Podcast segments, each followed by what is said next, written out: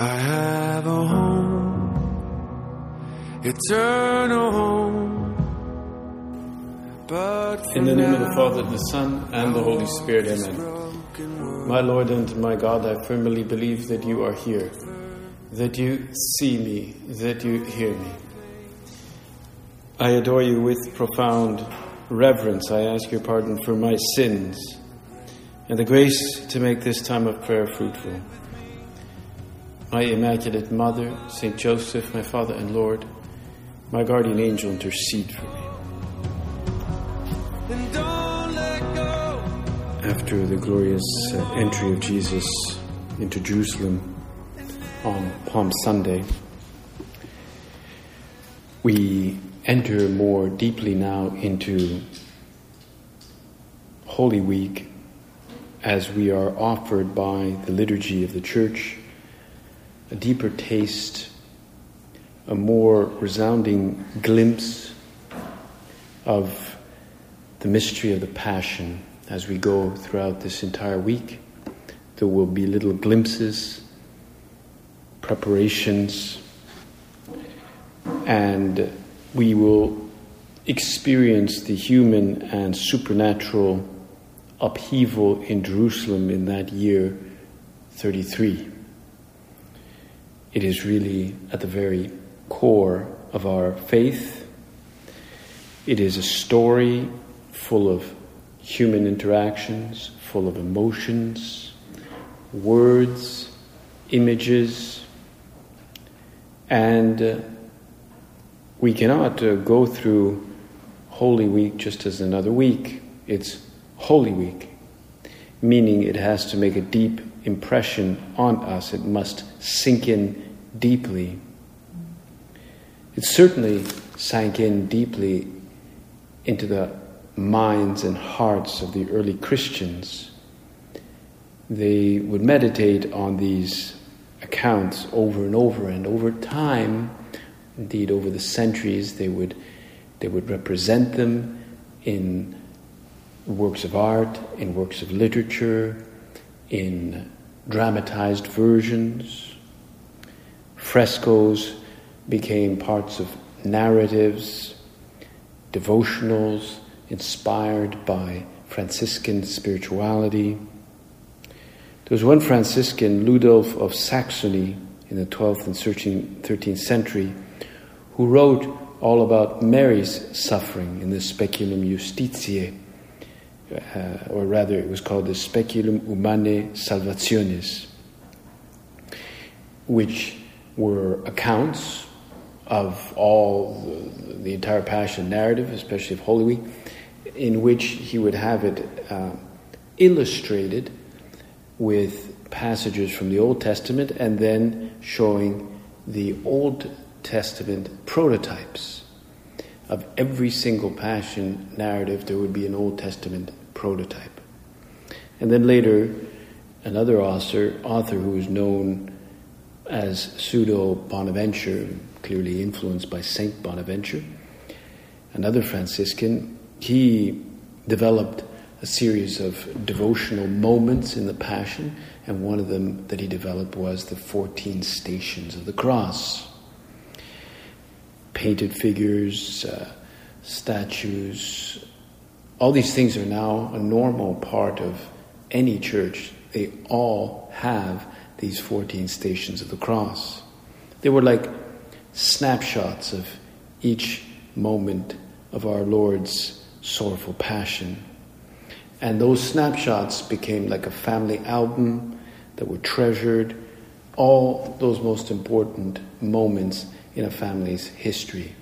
When you look at your family album, you'll see the wedding picture, you'll see the baptism of so and so, and the confirmation. And it seems it's all the only thing that ever happens is Christmas and uh, all these uh, great events, but normal life doesn't seem to appear in those albums.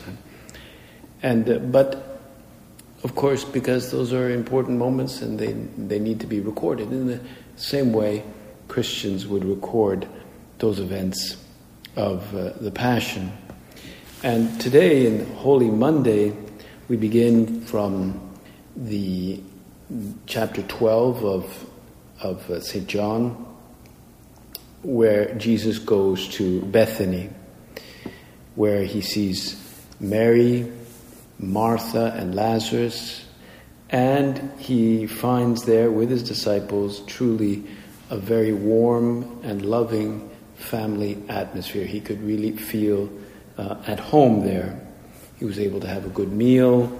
He was able to be to be able to rest there, and well, in that place where he feels, you could say, comfortable and at ease, this woman, Mary, sometimes she was identified as Mary Magdalene, but in any case, she's just described here in John as Mary.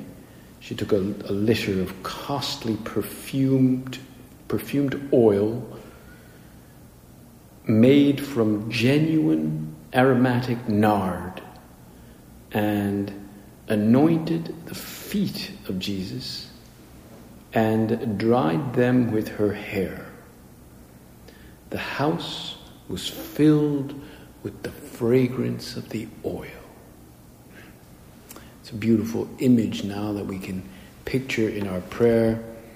As Mary took this, this alabaster jar, sometimes called an alabaster jar, or a very, let's say, already the jar itself was precious, and she, she didn't simply carefully pry open the bottle and put a few drops on his feet, kind of just to give it a little bit of a scent but she actually broke the, the actual jar, meaning everything was just poured out. She was not being stingy, she did not hold back, she did not keep any for herself for a future occasion. She just, she just gave it all, gave it all to Jesus.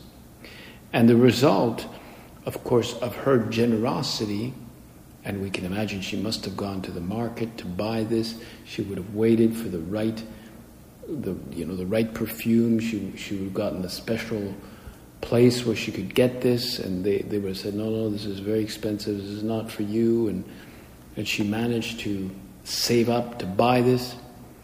But of course, the result of breaking that jar wasn't a huge jar. It was just a little flask, literally. But of course, the, the entire room, the entire house was filled with the aroma, the beautiful scent. In other words, it filled not only Jesus himself, but everybody could smell this. And it was a pleasant odor. It was an, a, a wonderfully attractive perfume that did not simply cover over a bad smell. Uh, when you have a perfume that simply covers a bad smell, it, uh, it, the mixture, nevertheless, I don't know, it doesn't work, right? But uh, it, it made you want to be there. After all, I suppose that's part of the attractiveness of perfume. It makes you want to be with the person, makes you want to, you know, come close to them. They, they're somehow rendered attractive to you. But if they put on too much, then it repels you, right? So, but. Uh, and uh, that happens. Sometimes people just like whoa, you know, and they have to do that with cheap perfume. But but expensive perfume, you just need to put a little bit. And you notice this also after a long day at work or at studies. You come home and you enter the home and you smell the cooking. The, there's something. There's food being prepared for you. And you say, "Ah, we're having pork chops. Ah, we're having." Uh, you can tell it's already you can tell what the administration is prepared. I can, I can usually tell. I mean, there, ah, there are French fries. Oh, I can smell the whatever it is, right? And uh, it's also attractive. You say, oh, but not only is it attractive because of the food itself, but also you sense that somebody has slaved away for you. You feel a sense of gratitude that somebody has worked hard at preparing you not only a meal, but a warm meal, um, something appealing, and you're hungry, and uh, and you know not only that, but uh, you'll have it together with others, and uh, somebody has slaved away, and all that is evoked in a simple whiff that you get as you enter enter the door. Hmm? You're not even in the you're not even in the dining room yet. Uh, it's just a slight suggestion, it just touches you there. And uh, other times you come into a room and it's very, very clean, the place has been dusted, maybe you smell a little bit of the Windex on the, on the, on the windows, and uh, it's, you know, they used to joke with me, they used to say Airwick, Airwick, because there used to be this, you know, this stuff they they'd spray. It's an air freshener called Airwick, and um, so, but um, uh, you know, it's a good smell, but it also reminds you of the hard work that somebody undertook to clean your room and to have prepared it and uh, dedicate those hours with love and dedication. And here too, one senses that with Mary, and above all, as she is breaking open that genuine aromatic nard, she is also weeping, she is expressing her sorrow. Meantime, Judas of Iscariot is um, complaining about this. He thinks it's a waste to him. He has a different mindset, he has a different calculation. He's just calculating how he can get something out of this, and this seems to be a waste. It's a waste. And of course, um, the Lord defends this woman. He says that, Leave her alone, let her keep this for the day of my burial. You always have the poor with you, but you do not always have me. Well, of course, uh, that was the anointing that he needed for his burial, because later on he would not be anointed. He would not be anointed, even though they brought a hundred pounds full of, uh, well, not so much anointing, but you know, spices. The idea of the spices being that, of course, to cover the smell, but his body did not know corruption. That was the whole point of putting spices and other other things on, on a dead body. It was kind of like to, to, to hold off the, the process of death and corruption. But it, w- it would have been, had they done that for the Lord, it would have been completely in vain because he was, he went to the dead, he, his body was, was still present with the divinity. So the body never smelled bad. It never smelled bad the smell was still there from Mary's anointing. But it did have to be anointed, and this is where it happened. That's why he makes reference to his own burial. It seems that nobody really picked up on this. And um, what we do see, however, here is Mary's humility and her magnanimity that come together, that sort of, sort of converge how humility and magnanimity can bring together, uh, and they are um, sort of together are in opposition, humility and magnanimity, to, um, let's say, faint-hearted, faint-heartedness and stinginess, or pride and, and stinginess. But she is generous, she is magnanimous, and that magnanimity fills the air of the house. So, as we do our prayer here this evening, and as we contemplate the reality of Holy Week, and we see this woman showing such, such generosity, changing the whole atmosphere of the home, we can ask ourselves what magnanimity actually is. What does it mean? Am I a magnanimous person or am I rather like Judas? Do I tend to be very stingy with my time, stingy with my things, thinking I can't give anything, I don't have anything, so I can't, I just keep all things for myself, especially my time. And of course, it means we have to understand what magnanimity really is. It's, it is described by St. Thomas as the expansion of the Spirit towards undertaking great things, the expansion of the Spirit. And one who expects great things of himself makes himself worthy of uh, of it and is thereby magnanimous. If our life is a life in which we dream of undertaking great projects, then we are a magnanimous person. We don't just hunker down and protect ourselves. Because the danger in our life and in others, of course, is, is that we can become pettily, petty, petty. What is it to be petty? It means to be overly concerned about secondary things, about things that we, we, we get uh, obsessed about things that are not that important. But the magnanimous soul does not get concerned with everything that comes along, but only with the great things that are suitable. Those are the things that the magnanimous soul is concerned about. Even small things is concerned about them insofar as they are occasions for acts of love. Ultimately, the highest glory is the glory of heaven. The Summa Theologica by St. Thomas says if one disdains glory in such a manner that he makes no effort to do that which merits glory, that action, he says, is blameworthy.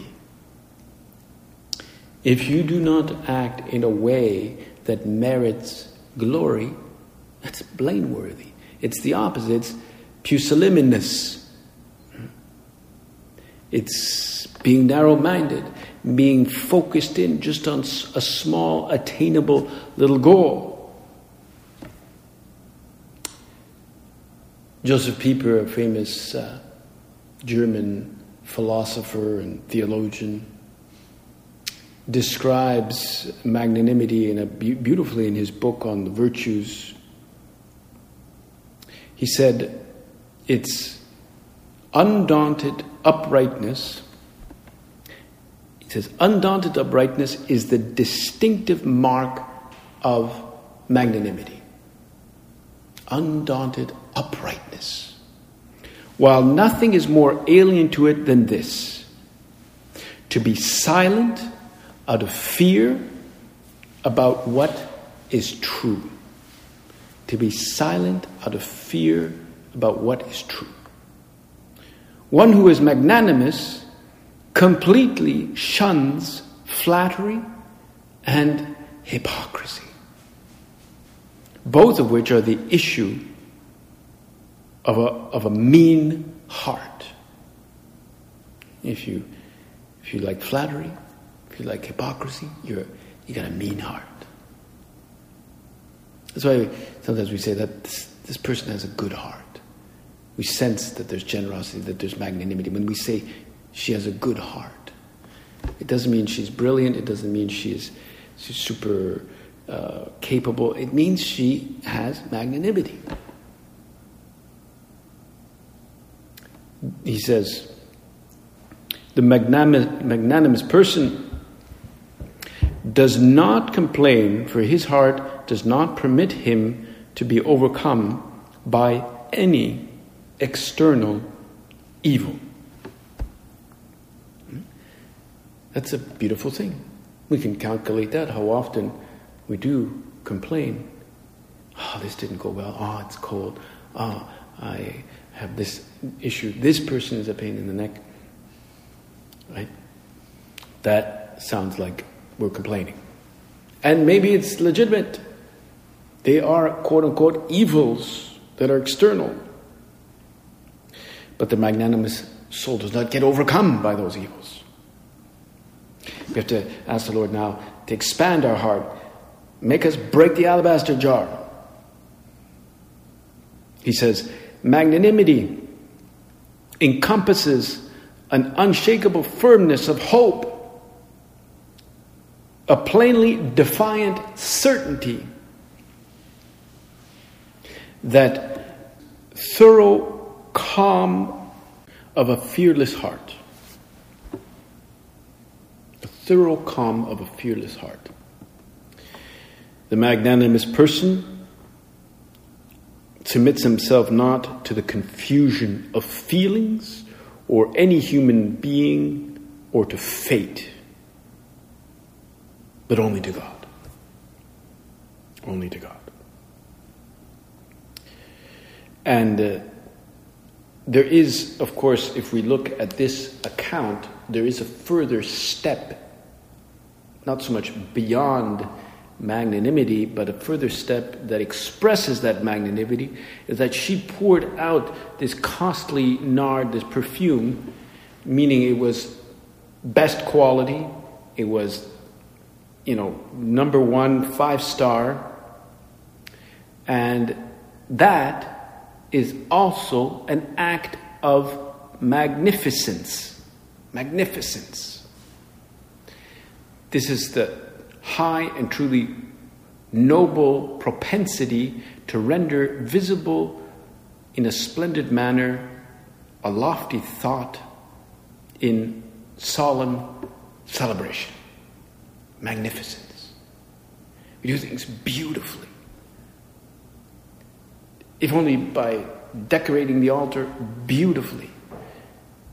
Saint Josemaria loved the altar to be or the oratory to be magnificent. That is, that we give the best that we can the best candlesticks, the best tabernacle, the best altar cloths, the best flowers. He has many, many examples of how he liked that.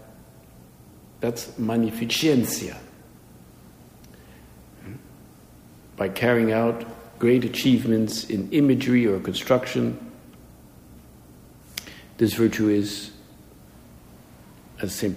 Thomas called it, magnificencia.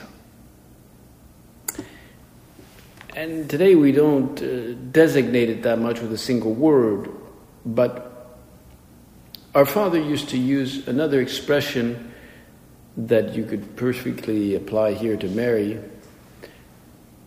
He said that, uh, that we have to be what he described as be aristocrats of love. Aristocrats of love.